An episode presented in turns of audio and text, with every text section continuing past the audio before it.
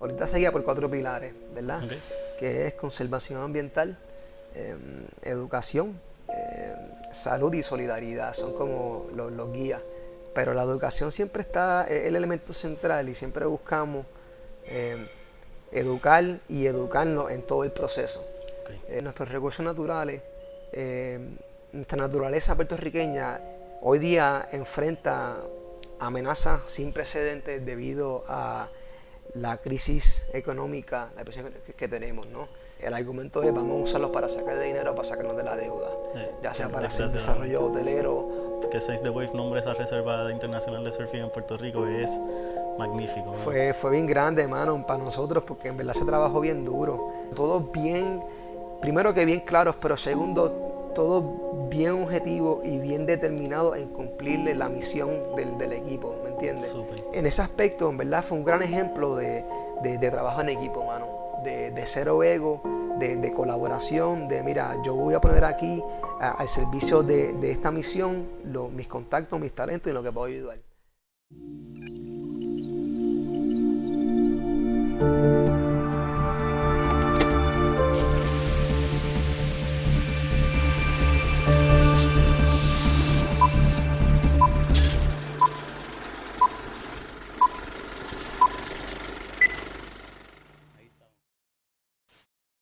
Saludos a todos, bienvenidos a este episodio del viaje que me acompaña Gerardo Lebrón, el fundador de Olita y activista y un líder comunitario aquí en Puerto Rico.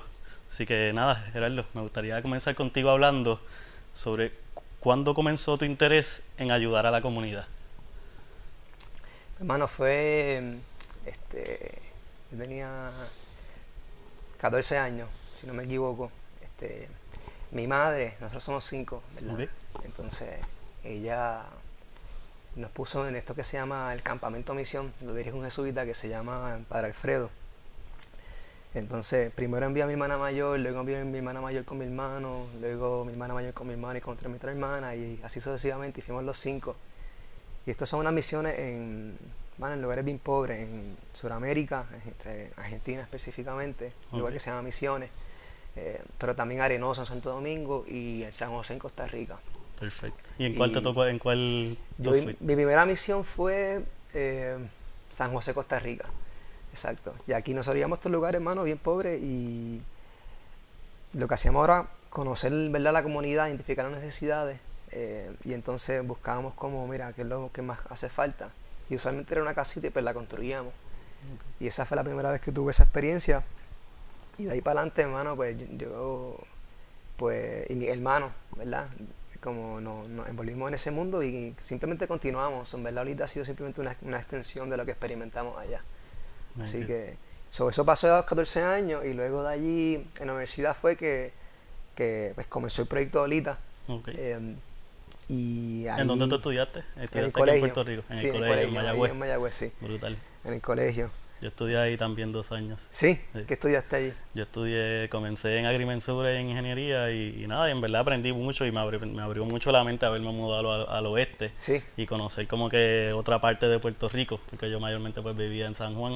Este, pero a mí me encantó y, pues fue un, después me cambié a artes plásticas para estudiar diseño industrial, ah, pero fue algo que me abrió la mente. Ahí fue donde encontré esa creatividad y sí, sí. sí. El colegio está ¿Qué tú estabas estudiando en el colegio? Mano, pues yo entré, estaba estudiando biología, luego me cambié, intenté cambiar la contabilidad, pero en verdad entré por el mercadeo. Em, pero en verdad fue en verdad fue cogiendo clases de quería coger clases de desarrollo de negocios, ¿verdad? Más bien. Sí. Este, pero no me gustó para nada. Sí, sí, eso es. bueno, aprendí mucho, aprendí mucho. Pero no me gustó, pero entonces luego de ahí me voy para filosofía. Que quería ponerme a leer y, y pues me gradué de filosofía. Chévere. De ahí. Ahí estuve con un profesor Lejique que me marcó la vida. Y eso va bien paralelo pues con ya ese, esa idea de, o sea, eh, actividad comunitaria que tú llevabas, o sea, empezaste a, analizar todo un poquito más desde sí. jovencito. Hermano, en verdad, ¿sabes? La, correlación entre filosofía y, y Olita no, para no, esto no, sé si haya, pero, pero en verdad fue, ¿sabes? Filosofía obviamente me enseñó pues a, si, si, si podría puntualizar eh, esta mm, concepción de, de, la autonomía del pensamiento, que no otra cosa que pensar por uno mismo, ¿no? Sí, sí. Que es algo muy necesario en esto de trabajo comunitario porque hay muchas falacias. A mi, a mi experiencia ha demostrado que hay muchas, muchas falacias. Comenzando desde algo tan básico como que ah, no entré ahí porque es un lugar bien inseguro, eso, es, eso está el garete, ¿verdad? Y cuando tú te das cuenta de que, mano, este es el lugar más cool que he ido en mi vida. Sí. Este, Sí, son pequeñas partes de Puerto Rico súper especiales que por ese mismo miedo y eso quizás muchas veces no se accesa, y no solo en Puerto Rico, exacto. en todos otros países cuando uno viaja. Y... Exacto, exacto. Sí. Pero lo curioso fue que entonces en segundo año, me acuerdo como ahora, estaba en la, yo vivía en la calle de Casas con mi hermano okay. y con pana que se llama Humberto y ahí comenzamos la idea. Eh, y era sencilla, era, mira, mano, vamos a hacer el, una línea de ropa y entonces usar fondos para hacer la obra. Y long story short, ahí me conecté con, ahí empezamos a hacer un scouting como de comunidades. Okay. Eh, visitamos San Germán, visitamos Laja. Y ahí fue que me conecté con la profesora Luisa Seijo, que ella es directora del Instituto Universitario para el Desarrollo de Comunidades. Y le pregunté, profesora, eh, porque yo estuve, ese instituto no es otra cosa que en verdad un crédito, una clase que te pueden matricular y te, pues, te asignan una comunidad. Okay, o sea, yo lo hice por un semestre y así fue que la conocí a ella. Y luego le pregunté, mira, yo quiero comenzar un proyectito, eh, ¿dónde me sugiere ir? Y me dijo, mira, mano, tienes que ir para la vía, en Aguadilla. Fuimos para la vía eh, y fue bien curioso porque ella me invitó para una fiesta de Navidad que había en la vía. Y ahí fue que yo por, por primera vez entré a la vía y conocí a Tony, a Doña Carmen, a Soki, a Bené, a Yaya. Y de ahí para adelante estuve como seis meses yendo para allá prácticamente solo, por lo menos una vez cada dos semanas, una vez al mes. Y lo que hacía es que siempre que iba intentaba conocer a alguien más. O so, si conociste a, a Tony, buscaba conocer entonces a Tyron. Este, o sea, ir extendiendo esa comunidad que ya tenía Exacto, exacto. Y ahí comenzó ese proceso de, de, de, de, mucha observación. Y la vía fue nuestro primer proyecto eh, piloto, el primer experimento que long story short intentamos coger un espacio que estaba perdido era como era era un más bien un vertedero clandestino. Okay, un lugar donde todo el mundo tiraba basura. Sí, sí. pero un pedazo de tierra grande ¿me entiendes? y allí había una casita que era de unos recientes Tony que era el que estaba trabajando conmigo. Y yo le dije mira en, de, mediante mucho diálogo fue como mira vamos a empezar limpiando esto y a ver si hacemos una finquita aquí con, con los chamacos brutal. Y se trabajó bien duro ahí o sea, se le, ahí estuvimos tres años. Wow. Un montón de brigadas, un montón de reuniones. Eh, habían brigadas bien llenas, brigadas bien vacías. Eh, mucha participación, poca participación, pero se trabajó bien duro. Se sembró moringa, se sembró plátano, se sembró eh, pimiento. ¿sabes? Y era una finquita de la comunidad. Exacto. Okay. Sí, todo sí, el mundo, sí. El que aportaba, pues tenía acceso a... Sí, sí, sí, sí. No, y... Era, mano, es que sí, es que sí, me, sí, me voy por ese viaje de contarte de, de, de, todo lo que uno aprendió allí, pero, pero fue, e, era un espacio de, de, actividad, de una actividad distinta, ¿no? Sí. Entonces, eh, de los momentos más especiales era tú, tú, tú, tú, estar trabajando ahí y de la nada mirar para el lado y ver este residente que nunca has conocido. Este... Así que creaste un espacio donde los residentes que eh, se pudieran comunicar y compartir y quizás conocerse, porque a veces uno vive ahí toda su vida y, y conoce a la mayoría de la gente, pero los más extrovertidos, pero sí, no sí. conoce a todo el pueblo. Mano, pues sabes que algo bien curioso del barrio, por lo menos mi experiencia allí en la villa, en Cerro Calero, es que ahí todo el mundo se conoce, brother. Eh, y es como, si alguien está enfermo, lo sabe todo el barrio. Ah, Tyson, Tyson está un poquito enfermito, mano eh, ah, este cumplió años, y es como, tienen una, están bien conectados entre sí. Qué metido. Este, algo que muchos de nosotros, por lo menos mi experiencia en, en, en otros lugares, pues no existe. O sea, y es una de las cosas que, que, que, yo pienso que debemos de aprender de los barrios. Este, que muchas veces lo que vemos son, ah, que si hay puntos, que si esto y que si lo otro.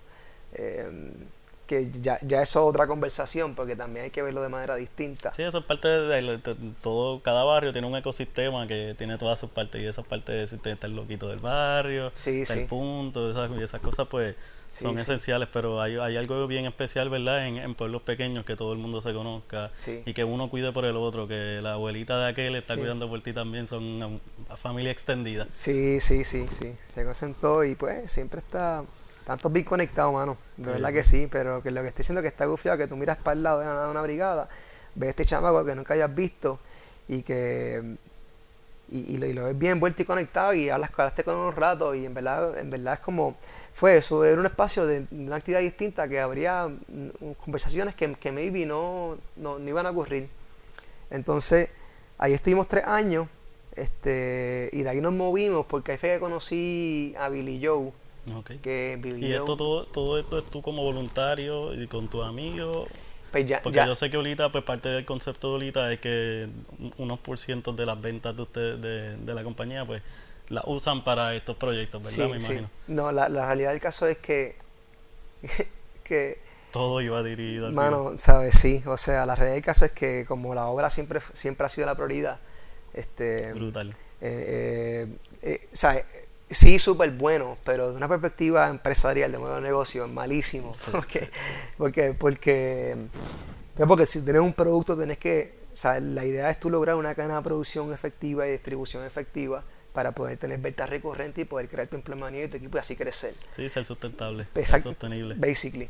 Pero, pero, pero pues, eh, por, por, distintas razones, desde inmadurez hasta irresponsabilidades, hasta falta de, de, de, coordinación o, o, simplemente estar enfocado en que, mira, mano, lo que queremos, independientemente de lo que ocurra con la marca, hay que ir para la vía y seguir trabajando acá.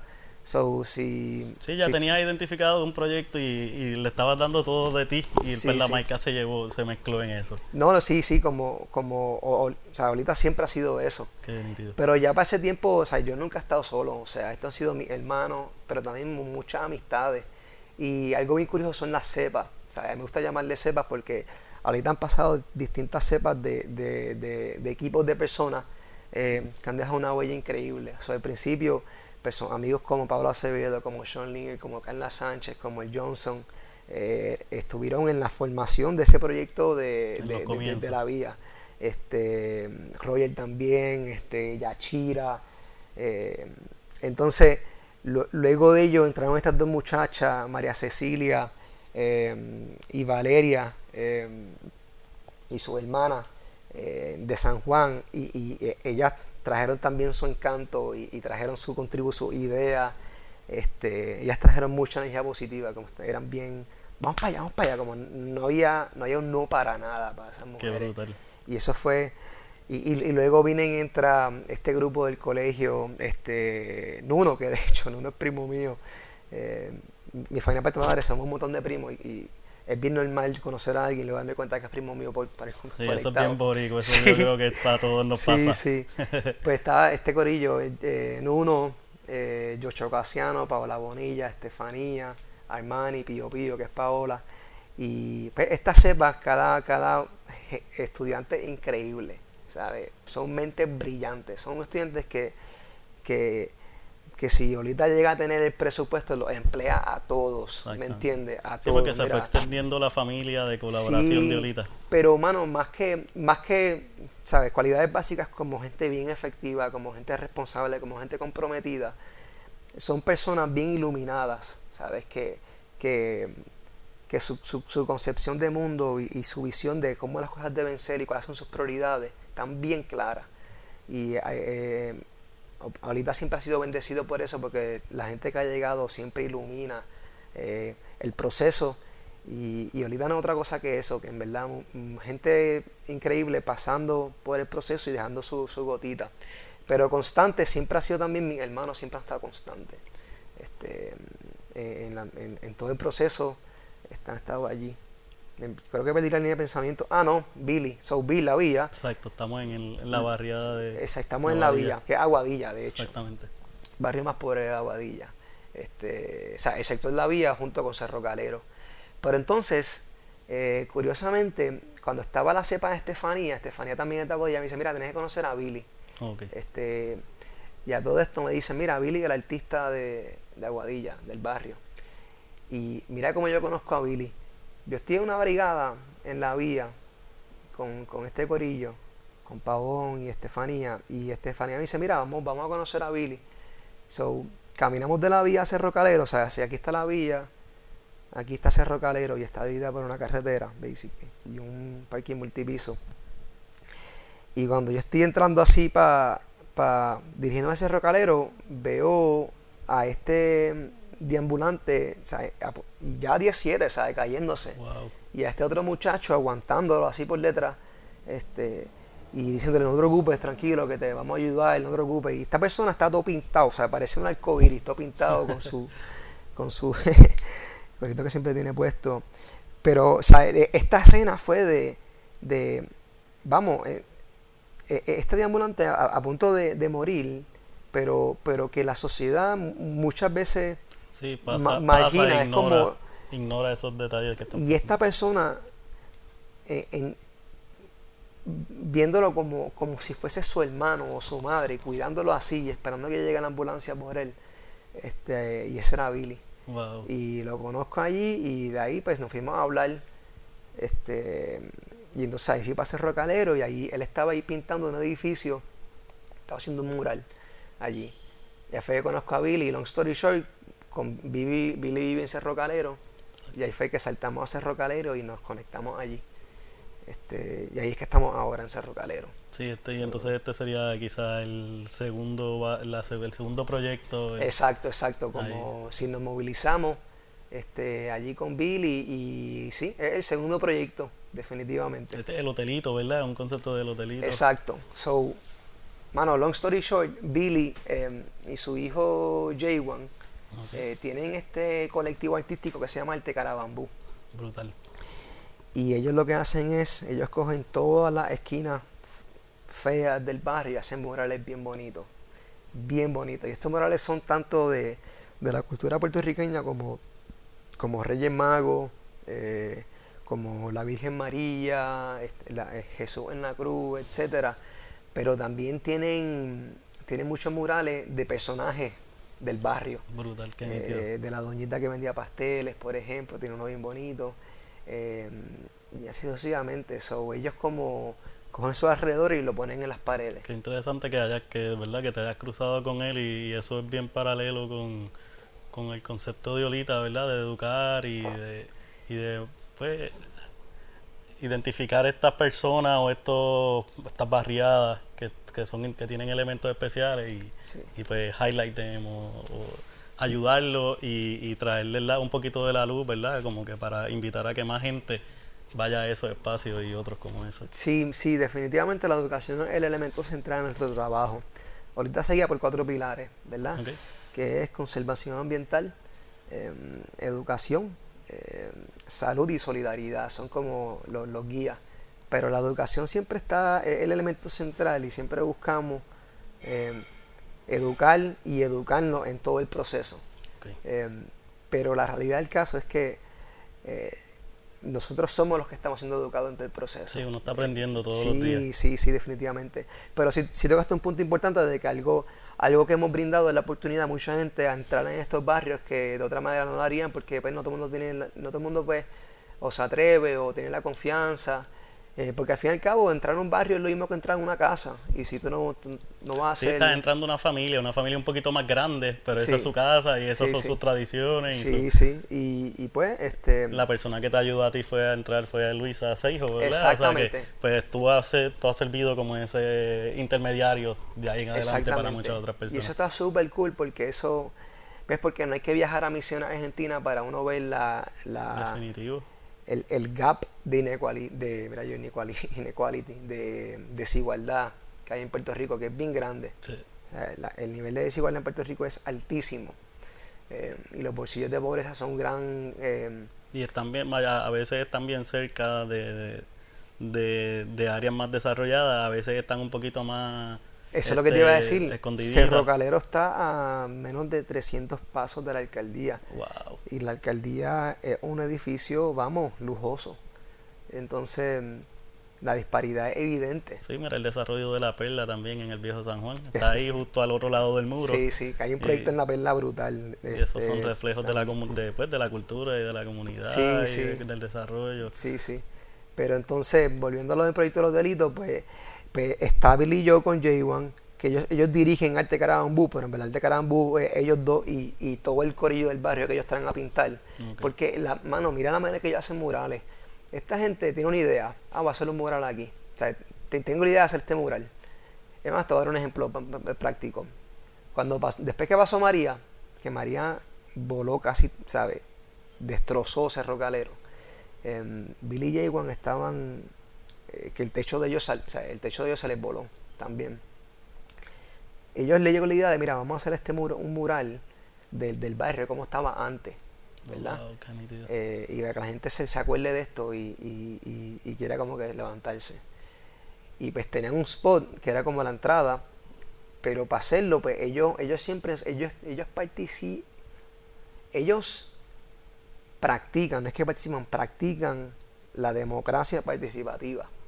Ellos van por todo el barrio, mira, tengo esta idea, ¿qué tú crees? Tengo esta idea, ¿qué tú crees? Sí, no, sí, no, sí, no. Y depende del feedback lo hacen.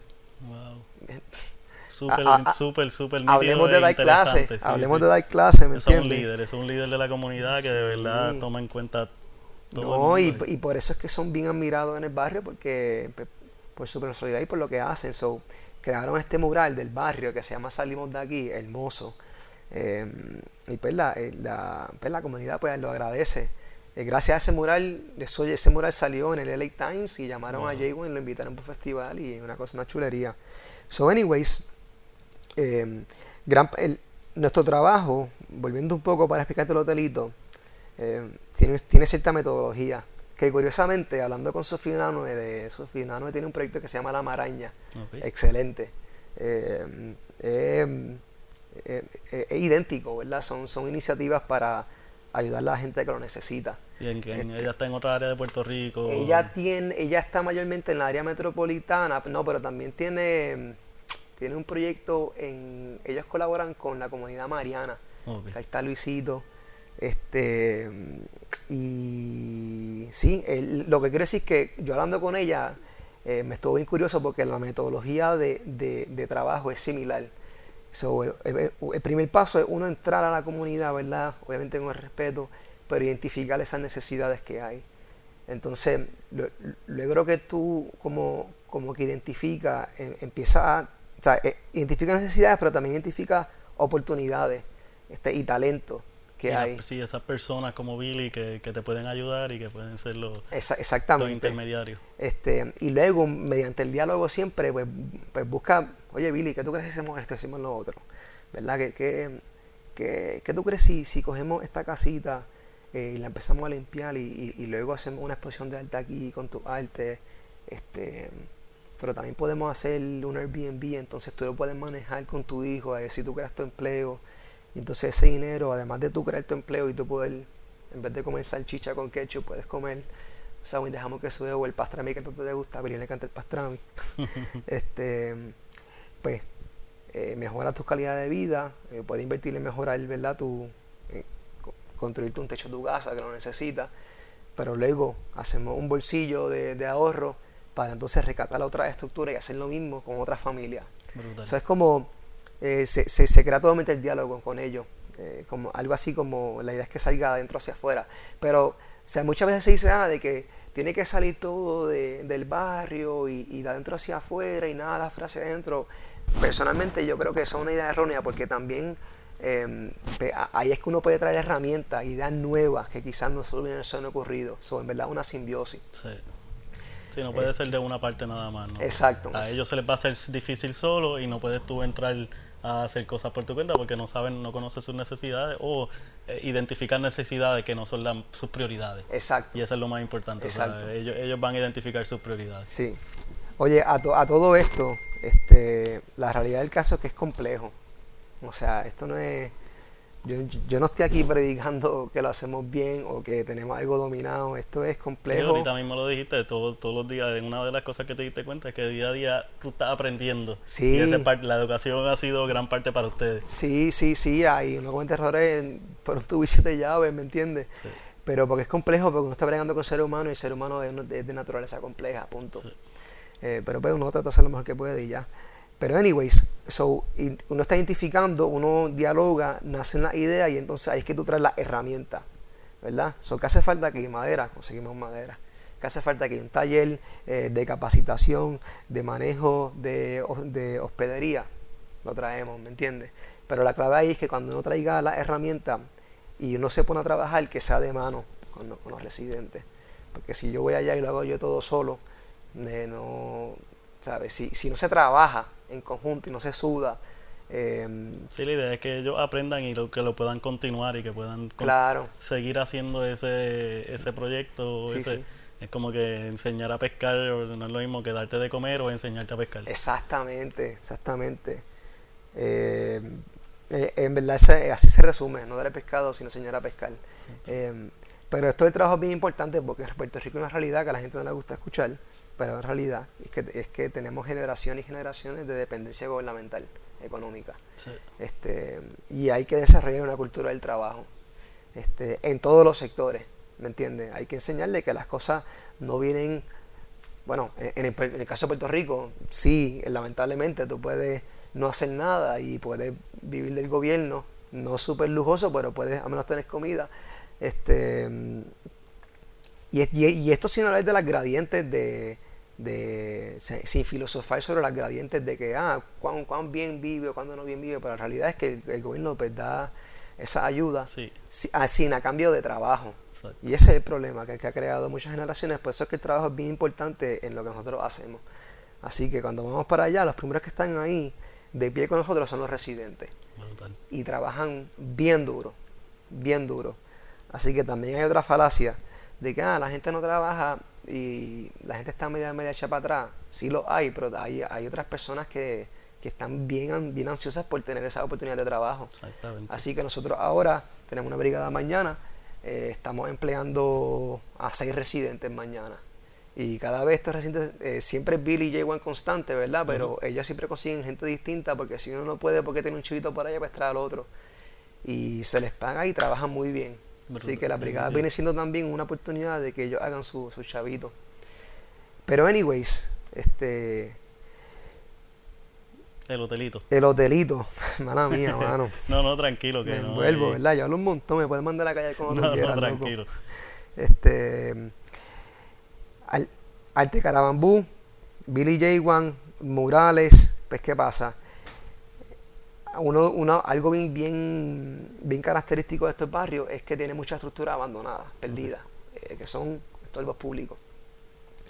Y Billy y J1 tenían identificado varias estructuras que ellos están rescatando, las limpian y hacen arte y tienen una idea.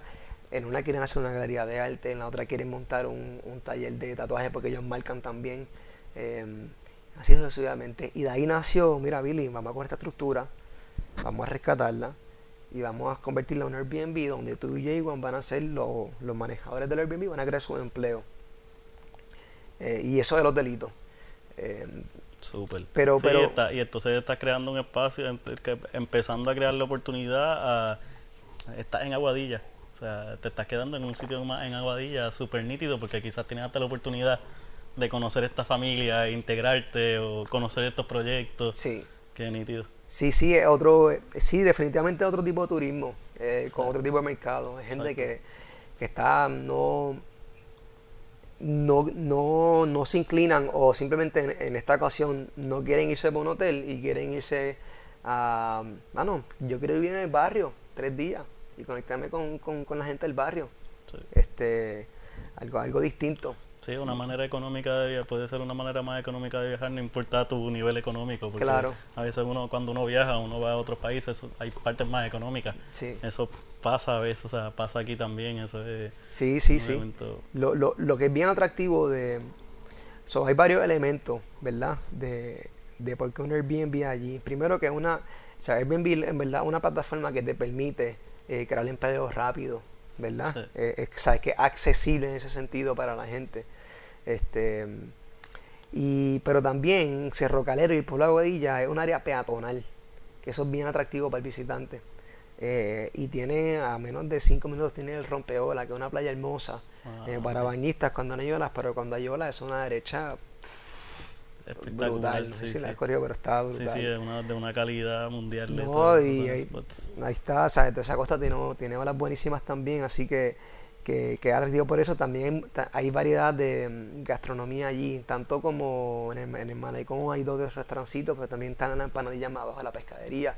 Así que em, pensando en business wise de por qué un Airbnb aquí, pues, pues tiene esos elementos. Definitivamente. Pero también esta experiencia de conectarte con, una comunidad bien distinta a lo que harías si te quedas en Isla Verde, ¿me entiendes? Sí, sí, no. Este y eso, eso le añade mucho a los viajes. Hay mucha gente que viaja buscando eso, buscando poder integrarse y conocer la comunidad, no solamente quedarse en un hotel que está desconectado de la realidad de esa comunidad. Exacto, exacto. Pero lo que está, entonces el otro elemento es, que te quería mencionar, era el elemento de que, al, que tú estás también trayendo al barrio este, un, un, tipo de persona que el barrio no está normalmente expuesta, ¿verdad? Y eso lo que hace es que crea nuevas interacciones, crea nuevas conversaciones, crea nuevas ideas. Y por ende abre nuevas oportunidades para el barrio. Este, y pues e, eso es algo que estamos eh, super looking forward. Eh, pero eh, ya está pasando porque la, la, brigada es precisamente eso. Cuando la brigada, yo llevo un corillo de la Universidad de Puerto Rico o, ejecutivos también que nos visitan. O el jueves pasado estuvo nuestro amigo de Puerto Rico en Allenda, de allá de Chicago, y pues se crean estas interacciones. Este, y es súper chévere, mano, en verdad. Sí. Que cool, sí, no, en verdad, definitivamente ya están logrando ese efecto porque a través de la brigada, a través del exposure que tuvieron eh, ellos como artistas locales, después de María, por ese, ese mural, este, o sea, ya hay una integración mucho más grande de la que ellos por su cuenta podrían lograr y, y, es bien interesante porque definitivamente se nutren y pueden empezar a tener, si ellos tienen una visión de una galería, con la ayuda y, la, y las ideas de personas de afuera, esa visión puede crecer y puede quizás hasta hacerse real más rápido o más fácilmente. No, eso lo vamos a hacer, o sea, ahora mismo estamos en el paso este de, de, coger la estructura, seguimos en limpieza y en pintura, ¿verdad? Eh, mañana vamos a, a, empañetar varias imperfecciones, pero... Ah, sí, que está en preparativos todavía el espacio. desde las ocho fases seguimos en fase 1. Perdón, no eh, de, los, de, los, de los ocho pasos de la fase 1, estamos en el paso 1, porque son dos fases. Este, la primera fase, long story short, es la eh, rehabilitación de toda la estructura, eh, hacerla habitable. y el segundo paso es hacerla sostenible con respecto al sistema. sistema de recursión de agua de lluvia, sistema fotovoltaico, inodoros compostables, etcétera, compostable toilets. porque lo que queremos hacer es se crea el modelo de negocio, se crean los dos empleos y sirve de catalítico para rescatar la otra estructura y o repetir lo mismo o hacer otro modelo de negocio. Con ese sí, con, eh, utilizando ese como norte y esa idea. Y el, el, el, catalítico para, para crear más modelos de negocio, porque al fin lo que se busca es crear empleos para la gente del barrio, este, sin desplazarlo. Por eso es que es importante que los negocios... Eso es súper importante en este momento porque eso es una de las cosas que está pasando en la isla que mucho, pues se está desarrollando mucho con, con, la, la, invitación, ¿verdad? Las exenciones contributivas y, pues sí, eso trae mucho dinero y genera mucho empleo, pero mayormente pues eso detrás de eso está pasando el desplazamiento de muchas comunidades sí, sí. este y eso no es eso es algo que en Puerto Rico está pasando ahora mismo súper sí, sí. marcado. ¿Te refieres que hay que, a que hay que eh, contextualizar, ¿verdad? Porque muchas veces se dice, ah, esta ley pues incentiva que la inversión venga de afuera y pescar el empleo. Pues sí, pero eso, hay que contextualizarlo en la realidad de, cómo es que se aplica. Este, si, si al final, eh, sí, muchas veces ocurre que, que se coge un espacio que tiene poca actividad económica o ninguna y se desarrolla un negocio y ese espacio eh, en cinco años tú ves que tiene mucha más actividad económica y entonces se dice, mira, ese espacio es pobre, pero ahora tiene eh, actividad económica y pues se, pinta como, ah, excelente, vamos, a repetirlo. Pero no se analizó, espérate, la gente que estaba ahí se quedó allí, ¿a quién tú empleaste?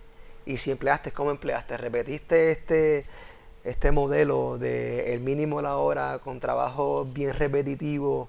Que al fin y al cabo las computadoras y los robots no van a sustituir. Sí, como que resolviste un problema o hiciste que el problema se mueva a otro, a otro lugar. Exacto. Porque esa es una de las partes que, pasa con eso. Exacto. Este... Pero lo que te iba a decir de esto de los delitos es que se crea el empleo, ¿verdad? Pero también es usar el modelito, eh, la oportunidad para mostrar, para dar un ejemplo, tanto al barrio, pero como a Puerto Rico también, ¿verdad? De, de una vivienda sostenible, ¿verdad? Eh, tanto en el sistema, pero también de, otro elemento es la belleza, ¿sabes?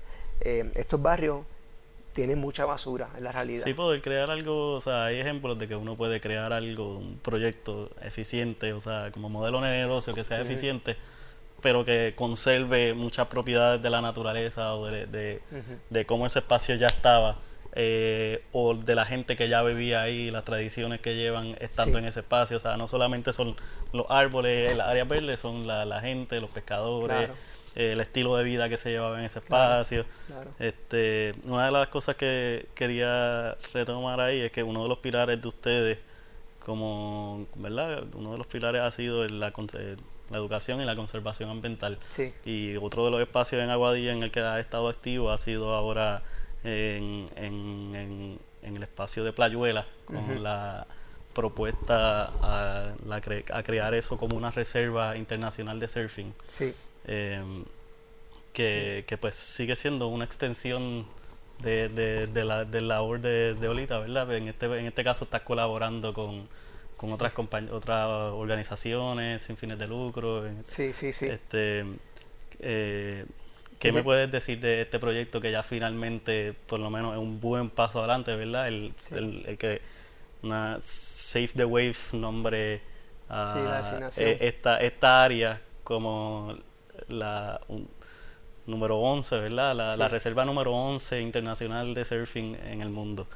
Este, ¿Qué me puedes contar de ese proyecto? Hermano, mira, ese, ese proyecto comenzó hace dos años y em, fue, ¿verdad? fue un proyecto que, pues, hasta ahora pues, lo, tuvimos tras bastidores porque estábamos en el drawing table trabajando bien duro y eh, era algo que no queríamos este, dar a luz si, si no pues conseguíamos resultados porque pues no tenía sentido, ¿verdad?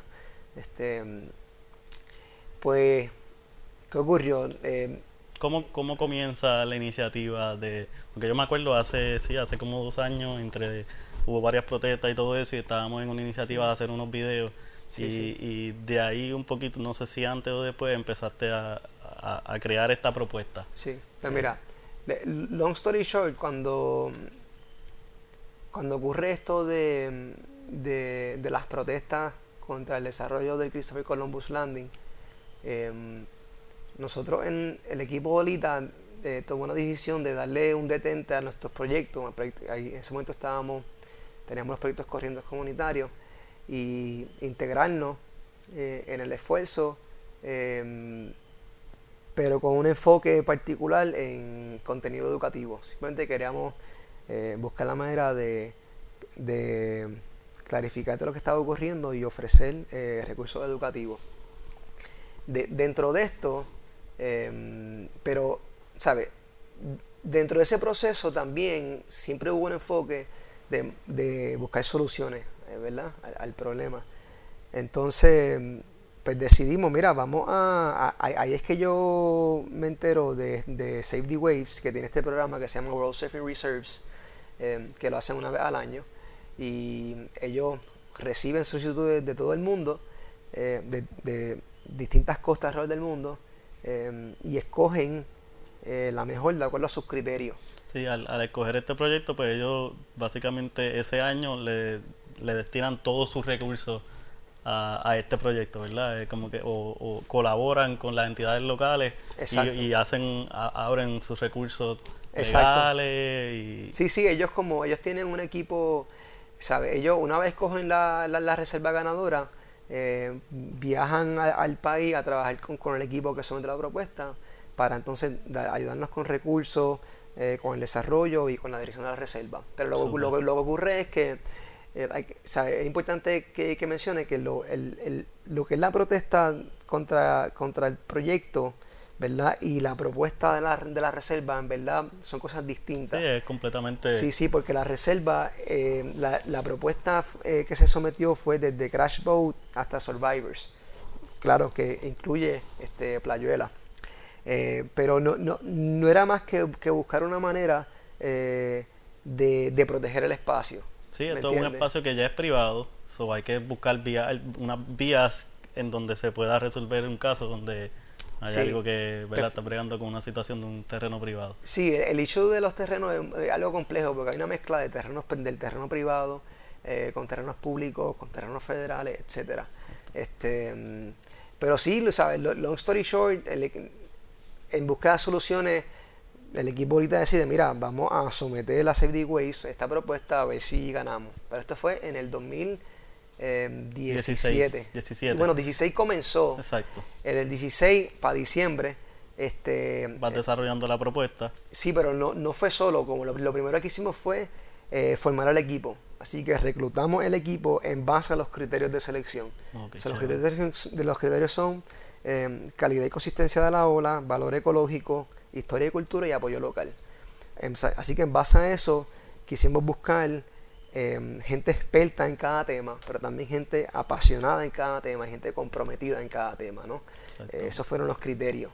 Eh, y, pero un elemento esencial fue la reputación de, de- de cada persona, ¿verdad? Porque eh, queríamos formar un equipo eh, de, de gente que tuviésemos la confianza de que fuesen profesionales, porque el, eh, había mucho trabajo que hacer y en verdad queríamos tener el, el- el mejor equipo posible. Sí, ¿no? legitimiza la propuesta, el, Sí, sí. tener el equipo correcto. Claro, y ahí pues entró el profesor Miguel Canals de la Universidad de Puerto Rico, del Center for Applied Sciences, ahí entró Ruperto Chaparro, el director de Sea Grant, eh, ahí entró Kathy Hall, que es bióloga marina, especialista en tortugas, en las tortugas, que trabaja con la IUCN, Luis Villanueva, eh, estudiantes también como Miguel Figueroa eh, y Surf Rider Foundation. Entonces eh, formamos este equipo y long story short se dividieron las tareas y estuvimos por un año recopilando información sobre cada criterio para crear la propuesta más completa posible. Genial. Mano, long story short, pasó María. Sometí, no, María llegó en septiembre y, el, y para someter el, 16 el, Esa era el más o menos la 2017 fecha, ¿verdad? fue septiembre 30. Sí. María fue cuando, septiembre 23, por ahí Septiembre, sí. por ahí. Pues el punto es que está pasando María y gracias mm, al universo, un integrante del, de- del comité de trabajo, eh, Andrea Amador, que está haciendo un doctorado en Scripps Institute for Oceanography en San Diego. Y con él yo me pude comunicar, o sea, ahí, está, ahí estamos a días de entregar esto. Y yo me pude comunicar con él, no me acuerdo cómo fue, si fue por un email o algo. Le dije, Andrés, somételo tú porque aquí estamos desconectados, ¿me entiendes? Y yo no tenía el break para pulirlo todo. Y el punto es que él la sometió. Eh, y cuéntalo de corto, llegamos a la final contra Nusa, pero no nos escogieron ese año por, por dos razones. Eh, una razón general era, y esto fue una comunicación que nos hizo Save the Waste, Safety Ways. Fue que eh, estaban un poco nerviosos como eh, que si nos escogían, cómo nosotros íbamos a poder eh, llevar a cabo el desarrollo o, o dirigir la continuación del proyecto de luego de María, que era una razón bastante obvia. Pero sobre todo es que no, no logramos someter una carta de apoyo gubernamental. ¿verdad? Pero eso no fue porque no lo intentamos, o sea, se intentó, pero pues simplemente no se consiguió ese, ese endoso gubernamental. Pero entonces, esto es 2017, estamos hablando de septiembre, y nos dijeron, mira, pero, sin embargo, lo que sometieron fue bien impresionante. Eh, y le vamos a dar un grace period de seis meses para que nos consigan ese endoso gubernamental y nos convenzcan de que independientemente para les pasó el huracán, ustedes pueden deliver. O sea, ahí estuvimos en 2018 trabajando bien duro hasta el verano. Ahí conseguimos el endoso de Para Naturaleza, el endoso de la Sociedad Puertorriqueña de Planificación. Ahí conseguimos em, el endoso de... Ahí fue que, bueno, en verdad fue hace poco, no, no sé tanto, pero en septiembre eh, se, celebró- se, se llevó una moción de celebración de la reserva en la Cámara de Representantes. Eh, eso fue un gran paso. Este, y también eh, recibimos también el apoyo del programa de manejo de la zona costanera de recursos naturales, que es la entidad pertinente para llevar esto a cabo. Definitivo. Este, pero en todo eso también, ¿sabes? Eso se consiguió mediante mucho networking, mucho, tocando mucha puerta, insistiendo mucho. Y también se ganaron muchos nuevos colaboradores también. Y todo esto fue a fuerza de pulmón, ¿sabes? Mucha reunión. Y, y- y lo que quiero decir es que el equipo de trabajo eh, que se formó eh, fue quien logró esto. Sí, O era sea, esencial tener esa persona porque ya tenían un network, una persona como que digo que ya todo- lleva 30 años en esta batalla. Sí, pero todos bien, primero que bien claros, pero segundo, todos bien objetivos y bien determinados en cumplirle la misión del, del equipo, ¿me entiendes? Súper, Eso fue bien smooth trabajar con todo. qué bueno. Este, y y no, no había que pedir nada, todo el mundo sabía lo que hacía falta, era, mira, lo, lo sometían, pam, pam, pam, pam, pam, bien rápido. Y en, en- en ese aspecto, en verdad, fue un gran ejemplo de, de- de trabajo en equipo, mano. De, de cero ego, de, de colaboración, de, mira, yo voy a poner aquí a- al servicio de, esta misión lo- mis contactos, mis talentos y lo que puedo ayudar. Este, un gran ejemplo, el profesor Miguel Canals, eh, trabajar con él es, un placer, brother, de Qué verdad que que es un tipo que, que sabe lo que hace, eh, pero además de eso, su humildad y su compromiso eh, es, es increíble. Y Cathy Hall ni hablar, ¿me entiendes? Eh, Luis que, Villanueva que y- sean personas así, ¿verdad? Las que están en ese tipo de Jim. Crotty, Steve Tamar. eh, eh, un- una propuesta como esa, pues son dos años de trabajo, pero la realidad es que mayormente este tipo de propuestas o este tipo de visión son cosas de largo plazo, no son cosas Sí. que van a pasar de golpe a hoy. Este, y el hecho de que haya pasado, que en dos años hayan logrado ese paso de, de que se nombre la reserva, Sí, sí. eh, que Save the Wave nombre esa reserva internacional de surfing en Puerto Rico es magnífico. ¿no? Fue, fue bien grande, hermano, para nosotros, porque en verdad se trabajó bien duro. Este, pero el punto es que logramos eso y sometimos de nuevo. Y pues ahora fue que no- nos decidimos, eso fue en verdad fue un trabajo de sí, dos años. Exactamente. Este, y nuevamente sometimos, y, y yo, yo digo esto de esta parte, pero en verdad es que es un orgullo eh, este, la designación para el equipo, pero también en gran parte para la Universidad de Puerto Rico, porque eh, Canal, eh, Chavarro, eh, yo, Andrés, Cathy, eh, Luis Villanueva, sea, somos productos de la Universidad de Puerto Rico y sometimos una de las propuestas eh, más completas y más impresionantes que Save the Waves ha recibido en los últimos 11 años. Wow. Así que esa fue la respuesta al huracán, ¿tú me entiendes? Huracán sí. María está bien, next, next year te- Venimos más fuertes. venimos más fuerte. Este, y, y, y sí, es, un- es un gran, es un gran orgullo eh, la designación, definitivamente. Nacho, no me alegra, en verdad. Los, los felicito a todo el equipo de trabajo, en verdad, porque es algo que todo puertorriqueño ahora mismo está pendiente. O sea, la- cada vez hay menos espacio en nuestras costas, aquí en Puerto Rico, en Culebra. Sí. Eh, y, y pues eso es un paso bien adelante, que realmente una de las cosas que te quería preguntar es, ¿verdad? Una reserva internacional de surfing nombrada por Surf the Waves no es una reserva natural o como que qué, qué, qué- qué serían los próximos pasos eh, a seguir del equipo de trabajo, ¿verdad? Como que cuál, cuál sería la visión a tratar de proteger permanentemente Claro. este espacio. Pues mira, primero esto de la Reserva Mundial de Surfing mata dos pájaros de un tiro porque eh, una reserva así de- del espacio costero, busca, Ok. pro- busca proteger la ola, pero también incluye inland, el valor ecológico del terreno. O sea, el, el espacio de Playa es el mejor ejemplo que es, que es un acuífero gigante.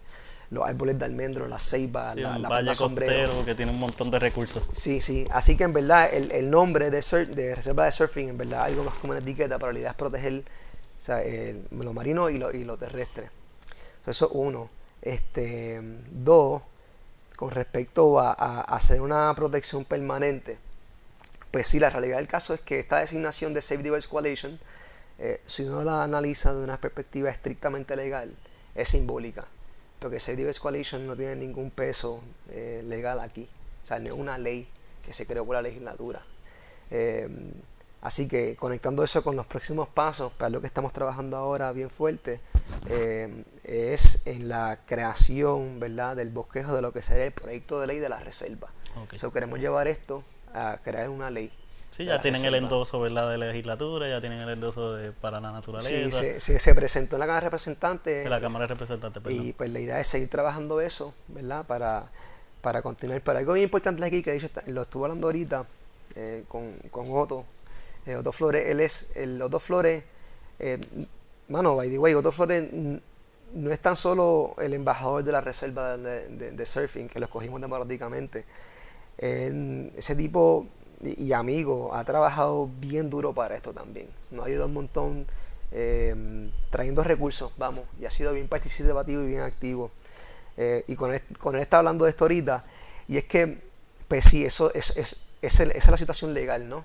Em, pero es bien importante que, que lo, lo, que esta designación realmente creó.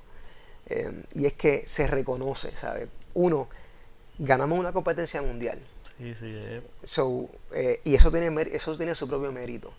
Pero entonces lo que está comenzando ahora es el reconocimiento por todos nosotros, por los ciudadanos, de que mira, este espacio es una reserva de surfing. Y, y, y, eso es lo que la gente tiene que, que, aceptar y trabajar para ello. Sí, le da un enfoque a que la mayoría de nosotros como surfers o gente que va a acampar allí ya aprecia y entiende estos espacios y, y ve el valor que ellos tienen, pero esto está trayendo al, al foco mundial y al foco del puertorriqueño en general eh, estos espacios y el valor que tienen y la idea de conservarlo. Sí, sí, sí. Eh, eh, esta idea de que, mira, esto es una reserva y estamos trabajando para el desarrollo de esta reserva. y una vez la gente acepte esa idea, lo demás, lo demás cae. Porque la gente acepta la idea y la gente se, se, se, se hace responsable y contribuye para eso. la, la, ley sí, vamos a trabajar para eso y eso va a ocurrir pero más importante, yo argumentaría es que la gente acepte la idea de trabajar para eso. Eh, porque eso es lo que le, le da valor a las leyes, A, mi entender. Y, pues, y, y, entonces no, uno, no, no nos quedamos en Playuela o en Aguadilla, sino que entonces la gente empieza a entender este concepto y, y, aplicarlo en su barrio, en su pueblo o en su isla, como que desde el micro al macro. Está educando, está es una herramienta para educar al pueblo a, que estos espacios hay que conservarlos. Sí, sí, no, y eh, en la parte esa de, educación tiene, tiene, tiene, también varias, varias vertientes. Y es que obviamente nuestros recursos naturales, eh, nuestra naturaleza puertorriqueña eh, está hoy día enfrenta amenazas sin precedentes debido a la crisis económica, la presión que, tenemos, ¿no? Muchos de estos recursos eh, se, se, el argumento es vamos a usarlo para sacarle dinero para sacarnos de la deuda, ya sea para hacer desarrollo hotelero o venderle esto como natural assets, esas palabras bonitas. Y eso es un error, porque nuestros recursos naturales, las bendiciones que recibimos, eh, eh, como tanto desde bosque hasta nuestra naturaleza costera, hasta la ola, son cosas que, que, tenemos que conservar y, y podemos usar para sacarle provecho económico también. O sea, el, el, hecho de que se quiera salir de la depresión económica no, no va atado de que tenemos que destruir nuestros recursos naturales. De hecho, van de la mano. Porque la reserva, ¿qué está haciendo? Ahora mismo estamos en el foco mundial de la industria del surfing. Exactamente. Ahora mismo, eso es lo que está ocurriendo, ¿no? Eh, y eso atrae muchas oportunidades para desarrollar la industria del surfing en Puerto Rico. Eh, y eso atrae dinero. Así que conservando estos espacios, actually estamos ayudando a la economía de Puerto Rico. Y hay muchos modelos para hacerlo. Em, pero eso, eso es bien importante en este argumento de que de, usar nuestros recursos para sacar dinero cuando, cuando sí se, se puede hacer, pero de la manera correcta y conservándolo. Pero un elemento importante que dijiste de la educación es que la reserva es, eh, actually, en verdad, está englobada dentro de un programa educativo que expone las olas y la reconoce como patrimonio natural. Y esto es un, un concepto eh, que, que, ha trabajado Surf and Nature Alliance, dirigido por el profesor eh, Juanjo Trueba de la Universidad de Cantabria en España, que está colaborando con nosotros. ¿Verdad? Y es actually eh, ver las olas como lo que son, que, que son primero son una, una, bendición. Se estima que solo 20% de las costas del mundo tienen olas rompientes surfiables. Son no es tan solo que Puerto Rico tiene olas rompientes surfiables, es que tiene de las mejores olas rompientes del mundo, reconocido en la industria del surfing. O ahí tenemos un valor. En, montones de ellas en, en 100 millas de, de, costa. Y... No, y esa costa del noroeste, la variedad de olas desde Crash Bow hasta Survivor es increíble. O sea, desde Tabletop, ¿me entiendes? Hasta el long, Longboard Paradise en Willow. Sí, ahí sí que se puede decir que hay muchas olas de calidad mundial. Sí. Como, la, los Seven Mile, como el Seven Mile Miracle de Hawái. Sí. Eso pasa en Puerto Rico definitivamente ahí. Mano, para que, para que sepa algo bien gufiado, algo que a mí se me ha quedado, en una reunión que tuvimos, eh, Miguel Canals, él hizo su doctorado en Hawái. Ok. Eh, y, y, él me estaba explicando, este, me dice, mira, si, si, o sea, en verdad no hay tal cosa como uno poder comparar, ah, esta ola mejor que esta, porque eso es bien subjetivo.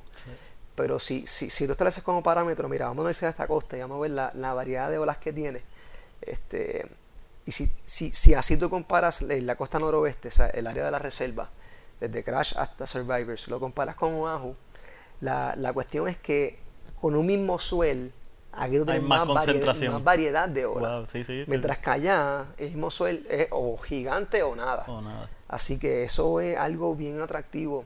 Este... Sí, pues aquí por, por el hecho de, que está desde Isabela hasta Rincón, hay diferentes eh, ángulos de, de costa, en, solamente entre Aguadilla, la bahía y a las partes de afuera de la bahía, eh, puedes tener el refraction y tener olas de 4 o 5 pies o tener olas de 15, 20 pies afuera. Sí, que eso, desde una perspectiva, vamos, este, de, de, de, eh, económica, de, de oportunidad de, de, económica. O sea, tú tienes un producto que, que, tiene muchas variedades del mismo y le puedes sacar más provecho porque puede atacar distintos mercados. Em, así que, que, eso es excelente, pero esto de la parte educativa, de ver las olas como un patrimonio natural, eso es lo que la reserva em, en su elemento educativo está trayendo, es lo que va a traer. Y eso, eso es lo que, que, que tenemos con nosotros los puertorriqueños. Eh, reconocer y, educarnos sobre eso. Porque no es algo que, que esto de, proteger la ola y verlas como patrimonio. Sí, eso, y no, y no solo en Puerto Rico, hay muchas culturas, como la cultura de Indonesia, son, son culturas que realmente no hay una pequeña porción de esa comunidad que es del mar y mayormente son los pescadores. Pero la mayoría de los demás o no, no nadan o no accesan estos espacios y en verdad, pues sí es bien interesante que, que ahora está recalcando, no lo había visto así. Mayormente la reserva natural o esto, esta protección va hacia la tierra solamente, hacia lo que está ¿verdad? en tierra y no hacia la cancha que tenemos allá afuera que nos rodea, que es todo el mar que está a vuelta redonda de nosotros. El, el hecho, las olas son... Los arrecifes, es que la, vida marina que está debajo de ella. O sea. La, la ola es un, un, fenómeno de y, yo no soy la persona para, para hablar de esto, pero de lo poco que sé, eh, es un fenómeno natural que tiene varios componentes, eh, ¿verdad? Y, y, que ocurra es una bendición, actually. Y nosotros tenemos eso en nuestras costas por montones y de calidad mundial. Y no lo estamos reconociendo y no estamos sacando el provecho que amerita. Eh, tanto sí, el, el, el, porque el aspecto económico no se puede eliminar, ¿verdad? Pero hay muchos valores, valor espiritual, eh, los valores comunitarios, ¿sabes? Cómo el surfing forma las comunidades costeras, este, valor escénico, o sea, que, que, tampoco es protagonizar solamente el, valor económico, es un elemento y hay que desarrollarlo, pero también hay que reconocer los otros valores. Pero eso que dijiste los pescadores, otra cosa que quiero, que quiero la vale la pena mencionar, es que además de la reserva ser, eh, tener un elemento educativo, en verdad es una plataforma unificadora. ¿Verdad? Desde Crash Boat hasta Survivors hay varias comunidades, varios stakeholders, por decirlo así. Eh, el surfing es el componente principal, eh, pero la idea es unificar a todas esas comunidades, todos los stakeholders y toda la gente que se aprovecha de esa área bajo esta misma sombrilla para que todo el mundo pueda empoderarse de la reserva y sacarle provecho. Dejando la filosofía atrás, un ejemplo práctico es Crash Boat, que tiene una comunidad de pescadores bien sólida. Así que vamos a trabajar directamente con los pescadores para ver, mira, qué hace falta aquí, cómo ayudamos y cómo usamos la reserva para, para, para apoyar tu industria de la pesca que tanto necesita, ¿verdad? Este, el, área de Playuela, ahí sigue el esfuerzo del campamento contra el hotel. Están haciendo unos trabajos educativos increíbles con la comunidad de Playuela. Pues, y ellos también, ellos ya, eso ya es una reserva. Ellos formaron una reserva allí y la gente de ahí los reconoce y se está trabajando para eso. Este, por eso es que digo que más importante que la ley es el trabajo que se hace en, la, en, en the, on the grounds. So, es integrar ese esfuerzo, mira, cómo usamos la plataforma de, de la, de la Reserva de Surfing para unificar esos esfuerzos con los pescadores también y continuar lo que están haciendo, ¿verdad? Este, para el manejo de esa área. Igual, este mm, Rescate de Playa de Borinquen, que ha hecho un trabajo increíble en Punta Borinquen también. Mantenimiento de la área. Exacto, cómo, cómo, cómo integrar. Bueno, eh, Rescate de Playa de Borinquen ha, estado colaborando también desde un principio. Este, pero igual en la parte de Surfers Beach, que hay otro equipo también trabajando, cómo lo integramos, la base Raimi. Este, eso está en las comunidades. em, em, pescadores, surfistas, pero también todos los deportes recreativos del área, que va desde snorkeling, kayak, em, alpinismo, este, birding, eh, los arbolistas, o sea, todo la, esto. La pesca, y hay climbing, ahí viene Exacto. El, el, limestone de allí se escala, o sea, ahí hay de todo. Y, y, y, todo esto tiene distintas industrias que volviendo, porque es que es un hecho, está en una depresión económica y sí que hay que, hay que buscar la manera de, de crear valor y, y, exportarlo o para salir de la situación que estamos. Pero es que el valor lo tenemos aquí, es cuestión de reconocerlo y desarrollarlo. So, el alpinismo, por Esa ejemplo. Es una cosa bien importante. El, el alpinismo, ¿verdad? Que es una industria millona, multimillonaria internacional. Aquí tenemos unos sites que, que, la gente, los pros vienen para acá y se saltan. Sí, sí, el, el, el, montañismo, porque el alpinismo es mayormente envuelve ya cuando hay este alturas mucho mayores y nieve o hielo y okay. eso. Pero la cultura del montañismo en general, en Puerto Rico están las, las tetas de calle y son tienen unas rutas y sí. tienen una calidad de piedra y unas vistas que no es fácil conseguir en muchos otros países. La piedra caliza en, de todo de todos los mogotes del norte de Puerto Rico sí, son sí. posibilidades es que solamente se han desarrollado algunos de ellos Ciales es precioso Bayamón hay facilidades súper nítidas naturales gratis o sea es recreación gratis básicamente eh, y, y, pues sí yo creo yo creo que eso es una de las cosas de... más importantes que un proyecto como este lo que está haciendo es crear una plataforma y traer a, a una visión de, de gente más de más gente Claro. Eh, el reconocimiento y la educación de que estos espacios tienen un valor y que, se, y que nosotros lo, lo, utilizamos, hay que utilizarlo, hay que sacar provecho de ellos claro. y conservarlo. Es una plataforma eh, de colaborativa donde todos se unen y, y, se integran para ver lo que, cómo desarrollamos esto, qué se necesita, cómo atraemos recursos y cómo trabajamos juntos para lo mismo, para que todo el mundo busque lo mismo. En, en, en lo, lo, lo que te he mencionado, ¿verdad? los pescadores quieren que la playa esté limpia porque si la playa está limpia, ¿verdad? Ayuda a la, la pesca. pesca se mantiene más y, saludable. Y sí, y hablando de, de, de, de, esto del climbing, toda la área de surfers es un paraíso de bouldering. De bouldering increíble, increíble. Y, y, y, por e, una manera, eh, un ejemplo bien sencillo, eh, es trabajar directamente con Climbing, con climbing eh, Puerto Rico, ¿verdad? Para verlos para allá para hacer este varios workshops de, de, de bouldering allí, hacer varias actividades y se usa la reserva para eso y se incentiva, eso es lo que te quiero decir. Sí, y terminar educando a los locales a usarlo, porque pues el climbing no es un deporte común por el miedo y eso, pero ellos a través de ellos han hecho, por ejemplo, han interactuado mucho con la comunidad en Yabucoa, que hay un área de bouldering de granito, uh -huh. y de ahí han Yabucoa, salido escaladores ¿verdad? nuevos, los jovencitos de allí, sí, sí. de momento aprendieron con ellos, han seguido, cada vez que ellos iban, seguían visitándolos, después se compran su equipo claro. y empiezan a usar las facilidades, que eso está brutal. Así que nada, ya, ya para, para ir cerrando, quería quizás como que que dieras como un mensaje, ¿verdad? A jóvenes puertorriqueños que les interese, ¿verdad? El, o que, que les interese el tema de la conversación, de la Sí, conservación, conservación. O, o que, ¿verdad? Que quieran crear sus propios proyectos, como que, que algunas palabras de recomendación, ¿verdad? O de motivación a, a jóvenes y adultos que quieren Sí, ir sí. en esta línea. Mano, eh, los errores eh, son parte de la naturaleza humana y no hay manera de zafarse de ellos, los vas a cometer siempre. Eh, pero el error mayor es no aprender de tus errores. Eso es uno, no sé si eso tiene algo que ver, pero me acaba de salir. Lo otro es eh, el ego, mano, ¿sabes? El, lo más, el obstáculo más grande de estos proyectos, en mi caso, ¿sabes? Mi experiencia ha sido bregar con, con los egos de tanto míos como, como de la gente a mi alrededor y eso es bien obstructivo a la colaboración. Sí. O sea, no, nunca uno se puede cerrar a la, a la, idea de uno, ¿verdad? A lo que uno quiere, porque es que este mundo no funciona así, somos una comunidad que está coexistiendo, compartiendo los mismos recursos, so tenemos que por default colaborar. Entonces, eh, te hablo claro, el, el, el mayor.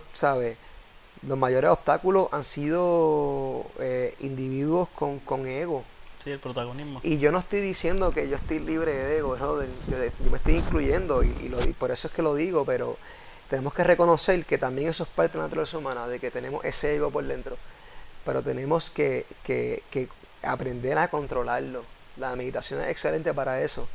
controlarlo y, enfocarnos en, la meta que, todos tenemos en común. por eso hay que identificar cuál es ese interés que todos tenemos en común. Y en la costa de Crash Buster Survivors, todo el mundo que está trabajando ahí tiene el mismo interés. Y es conservar ese espacio, conservar la naturaleza y, mantenerlo accesible al público este, y, tenerlo bonito, pero también eh, sacarle mayor provecho de una manera sostenible, ¿verdad?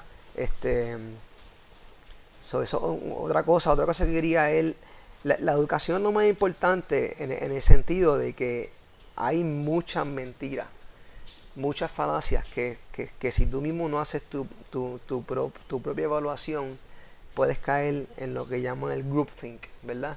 Que es que vas a repetir lo que no estás repitiendo, ¿verdad? Pero, pero, pero no es así. y bueno, yendo específicamente a lo que tú dices de la gente que se quiere envolver en el movimiento ambiental, y esto también la gente no le gusta escucharlo, pero el mayor enemigo de los activistas ambientales son los activistas ambientales.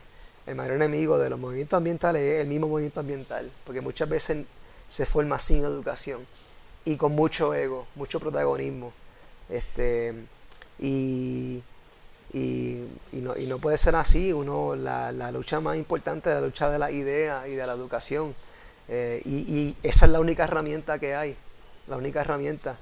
Este, así que nada, en verdad eso sería lo... Tremendo, sí, ¿no? En verdad me, me, me parece que es genial lo que acabas de mencionar y, y una cosa que pues la, la, parte de lograr colaborar y coexistir, que es una cosa esencial, ¿verdad? En, de ser, del ser humano.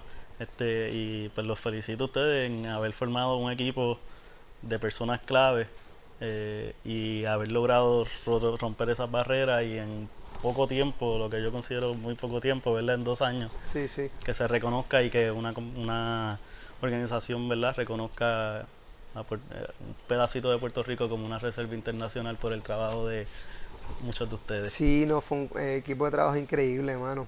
Y, y por ese punto, y en, este, en este son de cerrar, es bien importante también, a mi entender, ¿verdad? reconocer que el, en la sociedad el, el, individuo o la persona más poderosa es la gente, es el pueblo. Pero tiene una razón legal y todo. No se me olvida, estamos en el señor profesor José Julián Álvarez. y es que la Constitución de Puerto Rico, ¿verdad? Este, es, un, una, es la ley suprema, ¿no?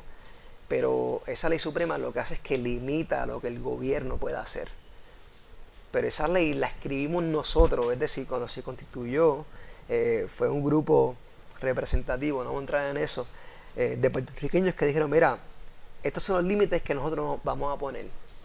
Eso quiere decir que el poder que, que, emana, que nace de la constitución, su fuente es la gente. ¿Tú me entiendes? Eh, nosotros... no, no, solo a nivel individual nosotros nos ponemos nuestros límites, sino que a, a nivel isla o a nivel país, eh, el, el, el, ciudadano es el que realmente el que tiene el poder de decidir. Y, sí, no, no, y, que, uno mismo por miedo y eso, pues quizás es el que se limita a no hablar o, Exacto. o, por no pasar trabajo, no dedicarle el tiempo a un proyecto que suena difícil, pero realmente el límite no lo estamos poniendo quizás nosotros, o sea, eh, empieza desde nosotros. Y es curioso porque la condición la que nosotros, nosotros pusimos los límites, pues viene de nosotros. Lo que pasa es que si no somos ciudadanos activos, partícipes, ese poder no, no, no se refleja, no, no se expone. Y eso permite entonces a que el gobierno y la gente que tiene el poder pues, actúen pues, como, como quieren actuar. Sí, sea una representación incorrecta del, Exacto. Bueno, eh, so, so, porque si uno está dormido, pues uno está dejando que esas cosas ocurran. Pero el mensaje que quiero llevar es que esta reserva se logró por la gente ¿me entiendes? Y, la, y la gente, el, pueblo, la, estamos reconociendo y la vamos a desarrollar. Y, en Puerto Rico es bien necesario que nosotros, los ciudadanos, eh, realicemos eso, que el poder está en nuestro y nosotros somos quienes tenemos eh, el, el, timón en la mano, darle dirección al país. No es el gobierno, el gobierno nosotros lo escogemos, ¿me entiendes? Ellos tienen que hacer lo que nosotros le... Eh, si un representante fue escogido eh, porque lo que expresó fue, fue del avalo de nosotros, ¿me entiendes? Si luego hace otra cosa, hay que montarnos en tribuna y exigir que se cambie. ¿Me entiendes? Sí. Así que esta reserva eh, es de la gente. Sí, y la es gente es quien la va a desarrollar. El pueblo se te alzó la voz y es para el pueblo también porque es para educarnos y entonces que más gente entienda lo que Sí. el valor de este espacio y seguir protegiendo más espacios como este. Y, y- y eso en todas las facetas. Lo que quiero decir que hay que ser activo. Que si vemos algo que nos parece incorrecto, hay que denunciarlo. Y hay que unificarnos y ser activos. Porque gran parte del problema de Puerto Rico es que hemos estado bien dormidos. Cómodo, sí, como que. ah, Sí, pues, sí, bien dormidos. Sí, no todo el mundo, siempre hay gente sí. Que, que, que la cara. Pero en su pasa. mayoría Exacto. hemos estado bien dormidos y hay que, caballo, hay que despertar y hay que coger el timón por la mano. Y, ya, y esa es la que hay. Definitivo. Esa es la Pues- que hay. Pues muchas gracias Gerardo por tu tiempo porque pues sacar ratitos como este, esa importancia es Sí, sí. conversar de estos temas y, y que la gente pues pueda escuchar y aprender de estos temas es importante y es algo que no se da todos los días y es como que sí. uno de los granitos de arena que estamos aportando al puertorriqueño. Así que te agradezco por tu tiempo, brother, y nada, este, hasta la próxima. Gracias a ti por tirarte para acá desde San Juan. Seguro, brother, ¿no? En verdad que quería, quería no solamente tener la, la- la- llevar a cabo la entrevista, sino que realmente aprender un poquito más de, de tu proyecto como de Olita y de el proyecto, ¿verdad? De la reserva, que quería, Sí, sí. yo y mucha gente estamos como que queremos saber, entender la magnitud, Claro. ¿verdad? De lo que es que, hay- que se ha nombrado la Reserva Internacional. Así que Claro, claro. muchas gracias, brother. Mano, Yes. no hay de qué. Buenas noches. a ti, a ti.